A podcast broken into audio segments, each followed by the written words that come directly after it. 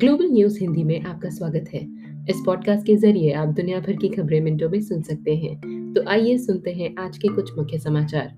शुरुआत करते हैं भारत से। कोरोना के बढ़ते मामलों को देखते हुए केंद्र ने बुधवार को सीबीएसई स्टूडेंट्स के लिए बड़ा और ज़रूरी फैसला किया है।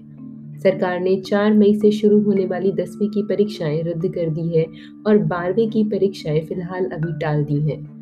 दसवीं की परीक्षाओं के सभी छात्रों को प्रमोट किया जाएगा और जो छात्र नंबर से संतुष्ट नहीं होंगे, वे परीक्षा में वापस शामिल हो सकते हैं। कोरोना के कहर के बीच हरिद्वार में चल रहे कुंभ में बुधवार को शाही स्नान के मौके पर 10 लाख से ज़्यादा भक्तों ने गंगा में डुबकी लगाई। अब खबर है कि सरकार कुंभ को लेकर भी सख्त कदम उठाने की तैयारी में है। उत्तराखंड की तीर्थ सरकार ने बुधवार को इस पर मंथन किया है। तीर्थ यात्रियों और साधु संतों में भी लगातार कोरोना पॉजिटिव के मामले बढ़ते जा रहे हैं। ऐसे में कुछ सख्त कदम उठाए जा सकते हैं। ब्रिटेन के प्रधानमंत्री बोरिस जॉनसन के भारत दौरे से जुड़ी हुई खबरें आई हैं। ब्रिटेन के प्रधानमंत्री बोरिस जॉनसन ने अपने आने वाले भारत दौरे को थोड़ा छोटा कर दिया है। ये फैसला भारत में कोरोना के बिगड़ते हालातों के चलते किया गया है।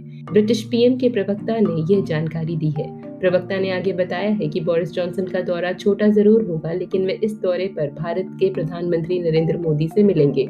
जॉनसन का ये दौरा अप्रैल के आखिरी में होना है। पाकिस्तान में कट्टरपंथी नेता मौलाना साद हुसैन रिजवी की गिरफ्तारी के बाद से प्रदर्शनों का दौर शुरू हो चुका है। ये प्रदर्शन अब हिंसक रूप अख्तियार कर चुके हैं। एक पुलिसकर्मी समेत अभी तक चार लोगों की इन प्रदर्शन में मौत हो चुकी है। इस्लामी पार्टी तहरीके लब्बैक पाकिस्तान के प्रमुख मौलाना रिजवी को रविवार को गिरफ़्तार किया गया था। उसकी गिरफ्तारी के बाद से ही लाहौर, कराची जैसे शहरों में छोटे मोटे प्रदर्शनों की शुरुआत हो गई थी, जो अब बड़े पैमाने पर फैल गए हैं। इन प्रदर्शन में बड़ी संख्या में पुलिसकर्मी और प्रदर्शनकारी घायल हो चुके हैं।